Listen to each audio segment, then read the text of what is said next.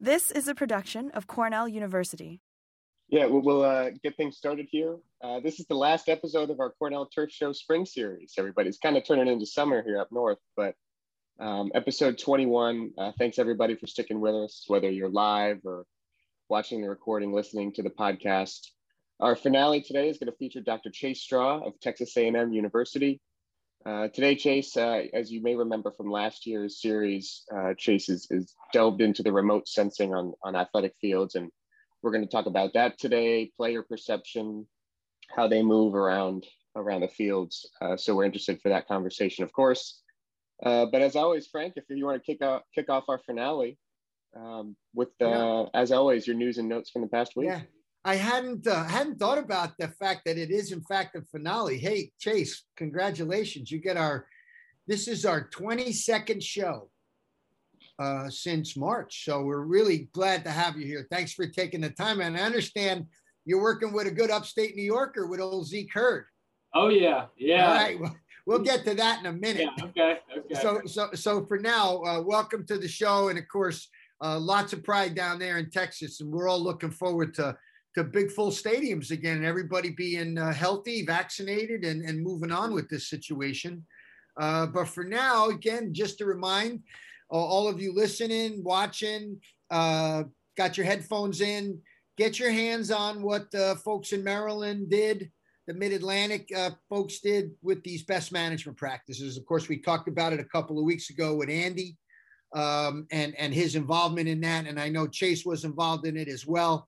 So it's just a wonderful publication. And one of the things I noticed is that there isn't much devoted to it for collecting data on uh, various aspects of things like we're going to talk about. Now, obviously, it's you know it's a volume one, and it's and it was had particular needs, much like our golf one did. And you expect these things to be living documents. Uh, but boy, this was a monumental achievement uh, for for this industry, and big kudos to everybody, and and a big shout out on the last day to to all the women I know uh, in this business. You know, I think it's time we're trying to maybe normalize some things for people, and and I can't help but thinking that you know when young women uh, see other women doing this work, it's the best way to sort of get them seeing and imagining themselves doing that work. I know for me, it was a big part of of my career development. There were people I looked at and, and imagined, you know, something that I liked, and then saw somebody doing it, and then imagining somebody who looked like me doing it. Now it's not hard to find, you know, a white guy finding what I do, but for those of you women, for those of you like myself with daughters, Heather Nabozny there in Detroit, 1999, hired as the first female grounds groundskeeper and and one of my students uh, at Michigan State for the five minutes I was there. Amy Fouty up at the top, Nicole Sherry, of course, one of the driving forces uh, behind the best management practices, and down at the bottom, I believe this is Leah Withrow. She's out in uh, Nevada, and she just got some acclaim recently. She rebuilt the field out there, oversaw the rebuilding of the field. So big shout out, you know, all these women in sports turf uh, management. I just think it's great. And and uh, I know that they that's a, that these are not easy jobs. Uh, no matter no matter what sex or gender you are, this is these are not easy jobs. All right, let's talk about the weather and and really just for those of you with us with golf, you know, rather than sort of rehash some things, just get into the the dryness that we're experiencing. Uh, really, the lack of rainfall in the last week, but the pretty regular rainfall for most of us through the Northeast, particularly in our neck of the woods here. We've been getting a fair amount of rainfall, and of course, wherever Rich Buckley is, there's always guaranteed to be a little bit of rainfall. So more little rainfall in the metropolitan area, Long Island. A couple of dry spots in Philly. Uh, looks like further south you get, the drier it gets, and also up in Maine. Now, I encourage you to look at the drought monitor. Uh, it's not looking good moving forward. So this this is what seems to be coming. Warmer weather, dry immediately. Carl, you know it's in the 90s now. Uh, these past couple of days, and we're expecting maybe normal uh, to dry precipitation. I mean, you know, you know, you know how much stock to put in some of these forecasting things. You try to keep it on your radar, but the trend now seems to be that we're looking a little dry up here compared to uh, our, our brethren down in the down in the south. Now, as we get into this really wonderful time for growing grass, you know, I got to tell you, uh, the heat, all the heat aside and the dryness aside, for a period of time there, it just seemed like, boy, if you didn't have good grass, maybe it was time to find a, another line of work. The temperatures were cool, the rainfall was plenty, the nights were still cool. And thankfully, we're still getting some cool nights uh, to help us out for sure. Uh, but understanding, you know, how the grasses are responding to growth, um, and then recognizing that, you know, if you actually go out there and collected clippings, like Bill Kreuser did on this non-irrigated Kentucky bluegrass uh, turf in Nebraska in, uh, in 2014, um, you know, you can see that the, the growth potential predicted certain growth, and the actual growth was pretty high uh, early on in the season, not much in the summer as expected, and then very bimodal. You can see this surge again uh, in the latter part of the season. Now, you look at irrigated tall fescue and you see something very different.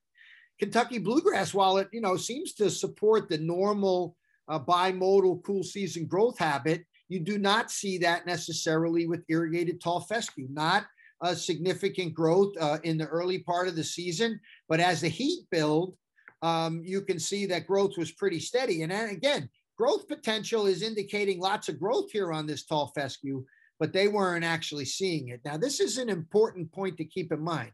One of the things we're talking about today is measuring things. You know, we're on this, we're very data centric, as Carl said to me this morning in our early morning conference call, uh, that we're very data centric here at Cornell. And when you look at this data, you see, wow, if I was managing based on growth potential, I'd be thinking it's growing a lot more than it actually is. Maybe there's a way I should pay attention to the way it's growing. Now, of course, when it comes to mowing and sports fields, I really have always loved this uh, graphic from some work that Trey Rogers Group did at Michigan State years ago, looking at fertility and mowing height. Uh, and its effect on uh, traffic and maintaining acceptable turf cover, right? And and, it, and it's very clear. Everybody keeps saying it. We've heard it a number of times this year. You want grass to grow more. Fertilizing it's one thing, but mowing it more also helps. Mowing definitely encourages density, and you can see that density translates to more uh, games, simulated soccer games per week anyway. So theoretically, you know, by mowing more, you're going to be a little bit more traffic tolerant, provided you've got the nutrition there for the plants to do their thing. Now, let's get into the soil, right? Soil temperatures now we're starting to move, we're starting to surge, right? All of a sudden we went from spring to 90 degrees in four days. And the early indications are that the soils are warming rapidly.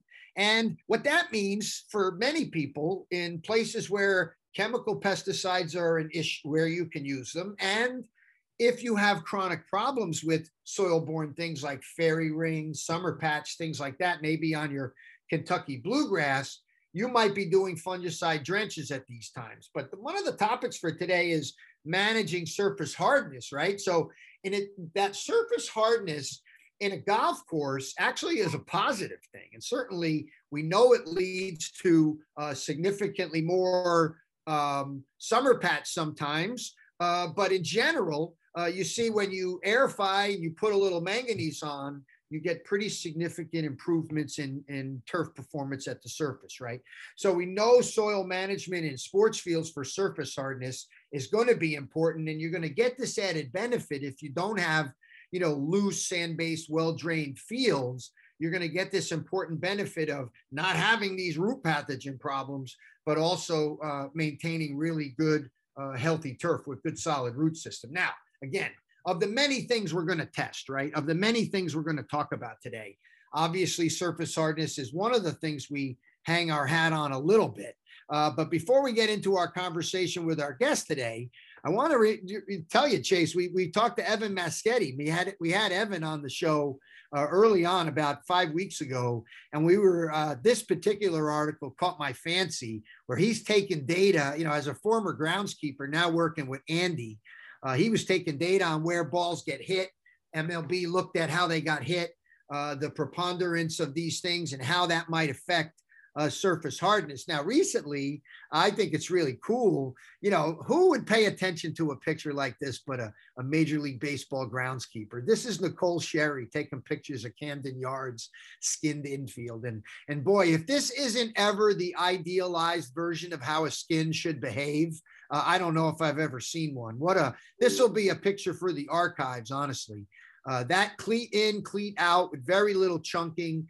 You know, when we talk about playing surface management, for those of you in the baseball world managing these surfaces, obviously understanding what your target is is going to be important. Now, this is a qualitative, by every measure, a qualitative assessment, right? You're looking, you see that the cleat's going in and out. We're not really taking a piece of data like Evan is doing here, maybe on hardness. So uh, the the ground staff at the Maryland Soccer Complex uh, really, probably, in my opinion, certainly puts out some of the most progressive stuff on into social media. And here's a picture of some uh, drone work that they did, uh, just looking at remote sensing and where some of the hot spots that might not be visible uh, to the naked eye on the field, but you can see are, are quite a bit significant. You can see a few hot spots uh, around the field. And again, uh, uh, really qualitative. You, you're maybe it's NDVI, and you know there's always a scale. We don't know what it means. And so you looking at this, you'd say, well, you know, I know I got goal mouth and down the middle issues, but boy, I didn't realize I had that issue in the corners of the field. You know, I didn't see the turf thinning over there necessarily. So uh, they've gone in and, and used that imagery uh, to improve maintenance practices. They did uh, a sand slit uh, drilling uh, practice on these soccer fields. They got acres and acres of them out there. It's a, a massive operation uh, down there in, in, in, Maryland. I think it's I think it's outside of Baltimore. Um, they've also, of course, drone pictures of when things are going good. They've done some fraise mowing over the years uh, to improve the playing surface. So very progressive in their thinking of how they do that. But Chase, now as you and I start to chat about these things, right? You and I live you know, mo- both feet in the academic world most of the time. And you, you know, as a 70% researcher, I know you spend an enormous amount of time teaching like Richard White used to do. Um, this is your work with, with uh, Gerald Henry. I thought it's, where I want to talk a little bit about this as we finish up my intro here, but for sure, the dry down thing is going to be important for us to talk about today because uh, you know, we're expected to be dry and, and you know, organized sports are back uh, in, in, earnest. Now, the other component of this that, you know, Carl and I talk about this all the time because we have some interactions with our coaches and athletes, sometimes on golf, sometimes on soccer, sometimes on football, sometimes on field hockey, sometimes on lacrosse. You ask them lots of different questions. I talk to trainers. It's all ad hoc, nothing, nothing actual. And, and yet you did this study uh, looking at these, uh, how athletes perceive these things. So I want to talk a little bit about athletes' perception, and of course, you got some wonderful data here on on surface hardness and and you know basically heat maps. Cold, not so bad. Maybe red, uh, not so good. And the other thing I want to throw in the mix today, Chase, is is this of this idea of synthetic maintenance, uh, synthetic turf care, and synthetic turf testing. Now, this is you know quite a bit more specified in the ASTM lingo than the natural field uh, bit, uh, baselining, benchmarking testing is. And you know, McElroy's wrote that review paper a number of years ago on the various ways of testing fields. And you know, synthetic turf uh, as well. You know, I think oftentimes, you know, we, we put it, you know, it gets GMAX testing, it's getting some testing, but also how do we adapt and adjust to that testing and how do athletes uh, perceive any differences on synthetic turf? So the questions for the you know the te- you know our discussion today dr straw uh, uh, you know include these you know wh- why do we test uh, and, and, why do we test things when we can see them I, I, see the turf is worn out. You know what do i need to spend money you know taking all this data? And and and okay I, see it's variable i got a native soil field I, I understand it's important, but what am I supposed to do for management? You know, I got oh, I got uh, I got just a couple of uh, I got just a couple of folks working with me.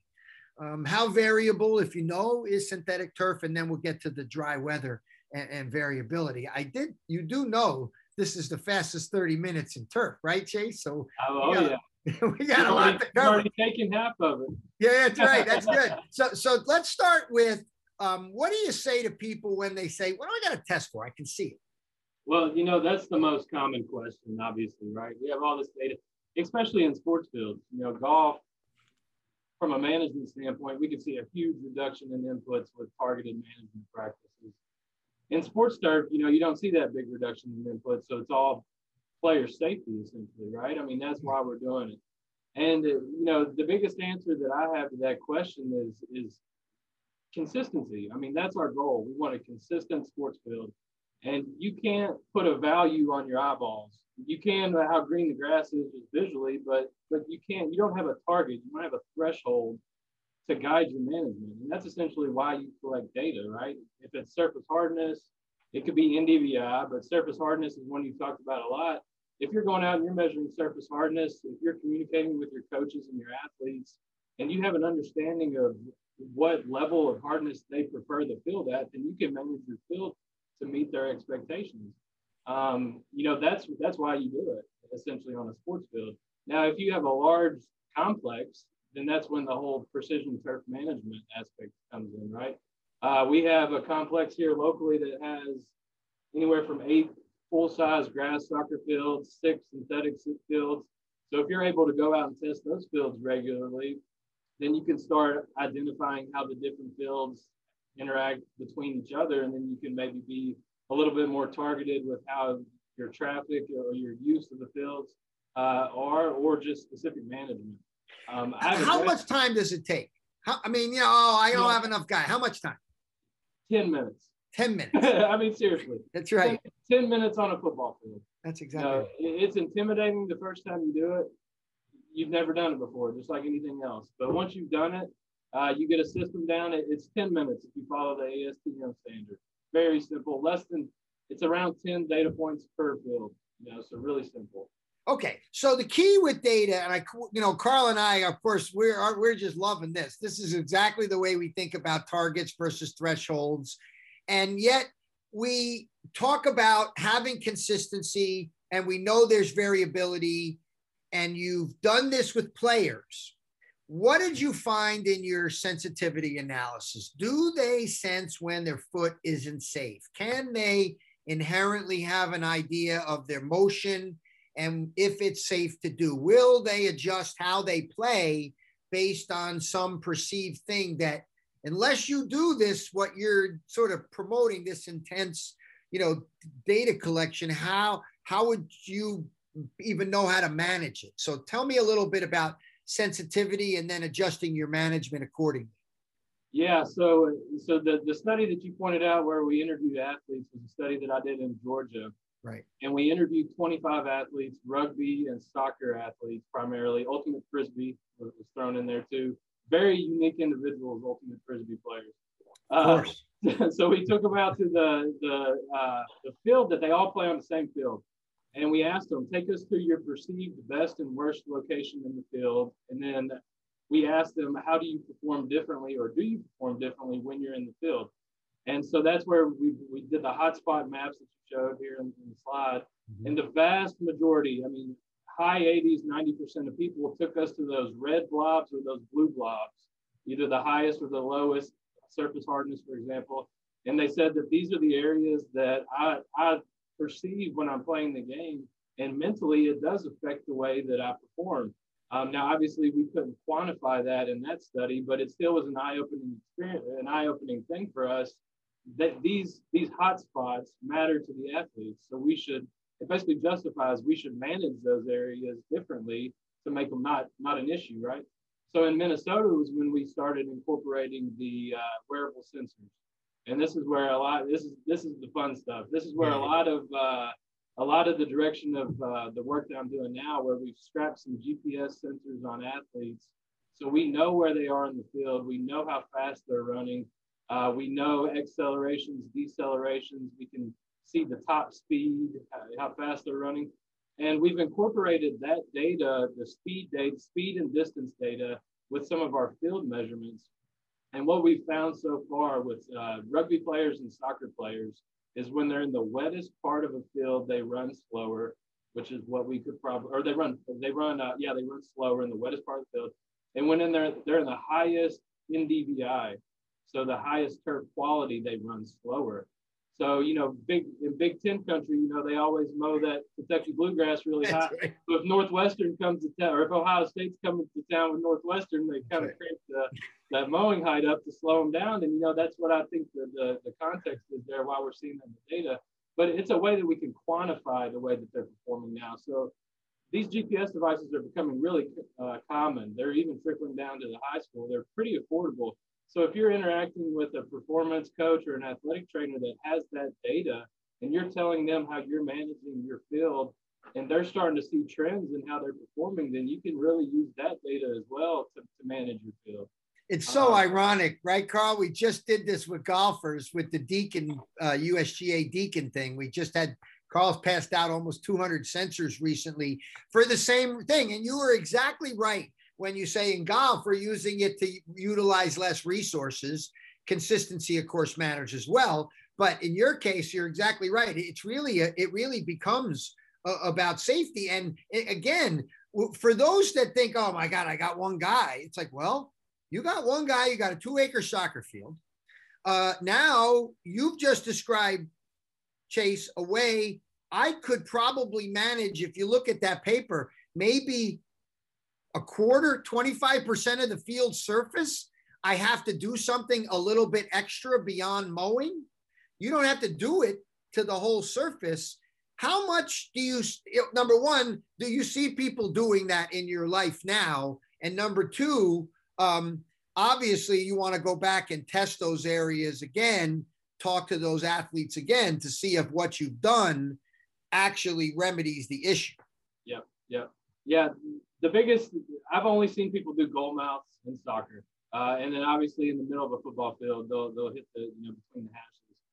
Um, but we don't know if it if there's a benefit to that really. And so I have a graduate student right now that is taking surface hardness maps, and we are doing site specific verification to see if over a, a long period of time, it'll be a two year study, are we able to maintain a more uniform surface with respect to surface hardness uh, as if a blanket approach? Because I always give the example if you have a football field, you know in the middle of the football field is the hardest part of the field. Yeah. If you do a blanket aerification, you have you have really hard spots in the middle and the hash marks. You have soft spots on the wings. You do a blanket aerification, you're just decreasing both areas surface hardness. And then that middle of the field is going to get trampled. So you're increasing the variability you do another blanket, middle of the field again. Over time, you're just you're creating this huge issue in the middle of the field. Huh. Never actually thought about it that way, but yeah. it does make me think about a nice transition to synthetic turf where you got rubber. Yeah. And Andy was on a couple of weeks ago yakking about this. And, you know, he doesn't like to talk about it. He doesn't like to be told he's like the world expert, him and, yeah. him and Soraka, but he actually is. Yeah. Uh, so, so, and I actually think it's a good thing, something that you should be proud of because it's important that we understand these things. So, how about rubber stuff? You, have you done anything playing around with these surfaces that indicate they're more or less variable than a native soil or a sand? I have not done much comparison between a grass field and artificial turf, but we have. So I actually did a study.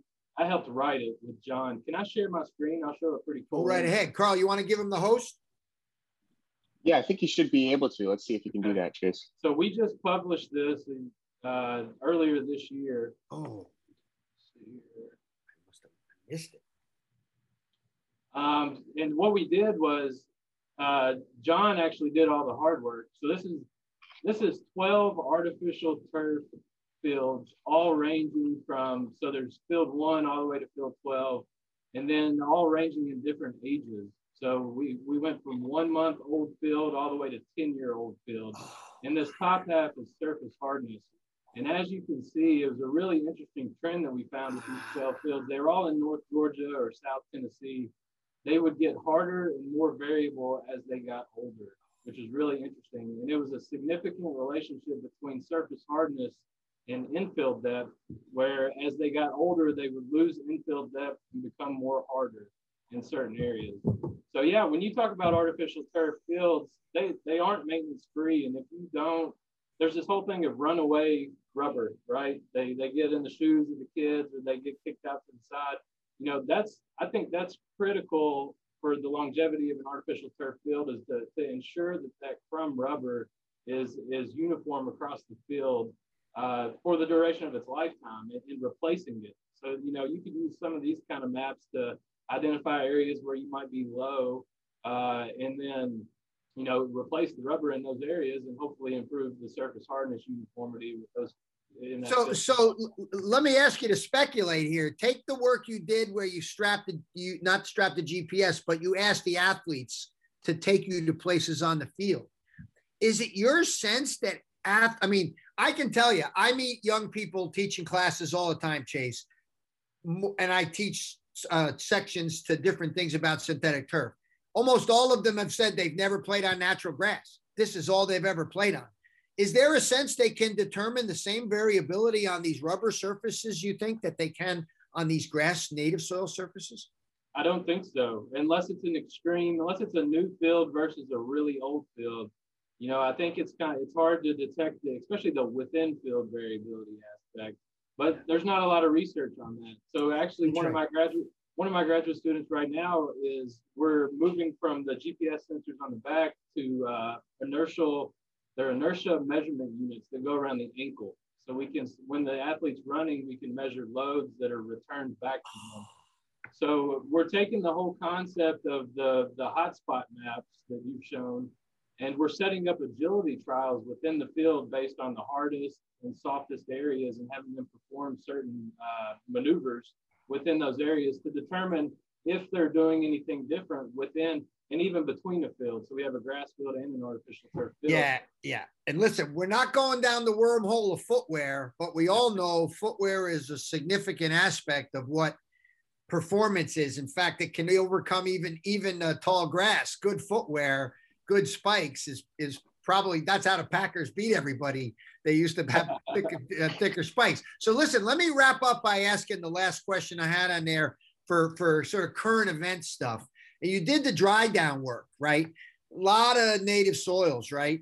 Uh, obviously, we're exper- we're going to expect some dry weather, and and there's not a lot of, you know, it's it's not common to find heavy use fields that aren't necessarily a quality that are irrigated in the Northeast. Mm-hmm. It's a little bit different than down south where maybe they're more irrigated fields because of the length of the seasons and for whatever reason um, we get into dry patterns. What would you tell people? In, it, you know, we were talking earlier about surface hardness and coring. What about uh, hosing? Should you drag a hose? I mean, you don't got time for it, but is what did you find when you looked at dry down that informed maybe something you'd tell people as they're facing dry weather looking forward? Well, community level sports fields, as anybody who manages them knows, you know, they get hard when they're dry, really hard.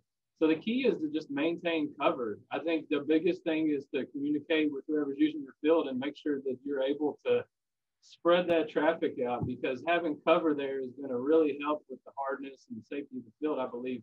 I'm a huge proponent of wetting agents. And, you know, maybe that's not uh, a possibility for some places, but I mean, they have the tabs. You can stick the wetting agent tabs on the hoses. Mm-hmm. You know, help kind of retain some of that water in the, in the, in the surface if, if, if, at all possible. Yeah. It yeah. definitely isn't common to see a lot of sports field managers use wetting agents. And even Andy, Andy McNitt made a bold statement a couple of weeks ago. He said, I don't think people should have, I don't think scholastic people should have sand-based fields uh, yeah. because they don't know how to manage them. They're harder to manage. Yeah. And, and the other thing he said was good is, is, you know, put all your resources and have one really good field right? Versus taking your resources and trying to spread them out and having a bunch of halfway fields. But that does beg to some consistency differences, right? You got one really good game field that you play on, but you're practicing on, ooh, maybe some variability.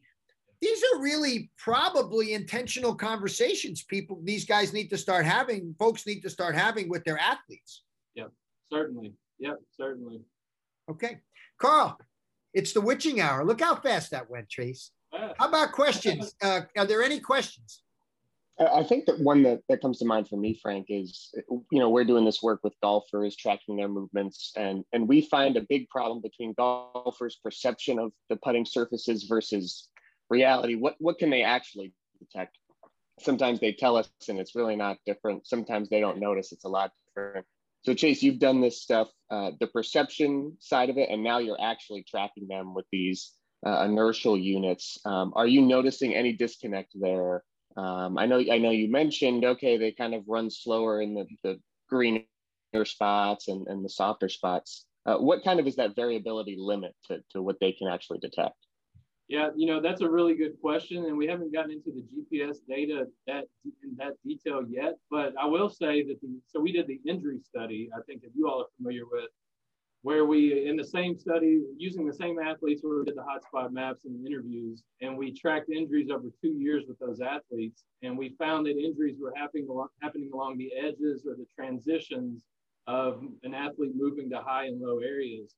And, you know, I thought that was really interesting because whenever we interviewed the athletes, they always took us to the middle of those kind of hot spots, like the worst of the worst. But they're, and they said some of them, you know, the vast majority actually said that during a game, I probably wouldn't change how I'm, how I, how I move in some of these areas. And I think with the psychological aspect of they wouldn't change how they move and they're trying to exert a lot more energy in these really unsafe areas, that might be why we're seeing the uh, even though they said that they won't change that might be why we're seeing the injuries because they actually do change or they don't change and they get hurt because they have like a misstep or something that's right they get yeah. they, they, they yeah. get confused because these yeah. the, the reaction times and twitching of these athletes muscles is i mean that's why they're high performance athletes yeah yeah uh, chase it yeah it's so great chatting with you uh, we could do another 20 minutes but I wish I would have left a little more time. I tried to set you up a little good. Can you, uh, Carl? We got to make sure we get that link to that nice synthetic turf paper. I missed that one. Uh, that's definitely something we want to talk more about. Chase, I hope you have a wonderful growing season down there, buddy, and it dries out for you. Yeah, same to you. It, it should. It will one day, and then we'll wish for some rain. yeah. Well, uh, thanks, uh, Frank Chase, of course, for, for coming on. Uh, thanks to our live viewers who have been here most of the way you guys uh, who have come to almost every episode thanks to you guys thanks to everybody listening it's been uh, it's been a joy to, to put this on for for 10 11 weeks i guess here in the spring. Uh, frank and i might come back in the summer. We might do a couple. We'll, we'll see here or there. Pop up yeah a little pop up webinar here and there. So look out for that. Uh, but until then thank you everybody. This has been the cornell turf show spring series. Uh, we'll see you all very soon. This has been a production of cornell university. On the web at cornell.edu.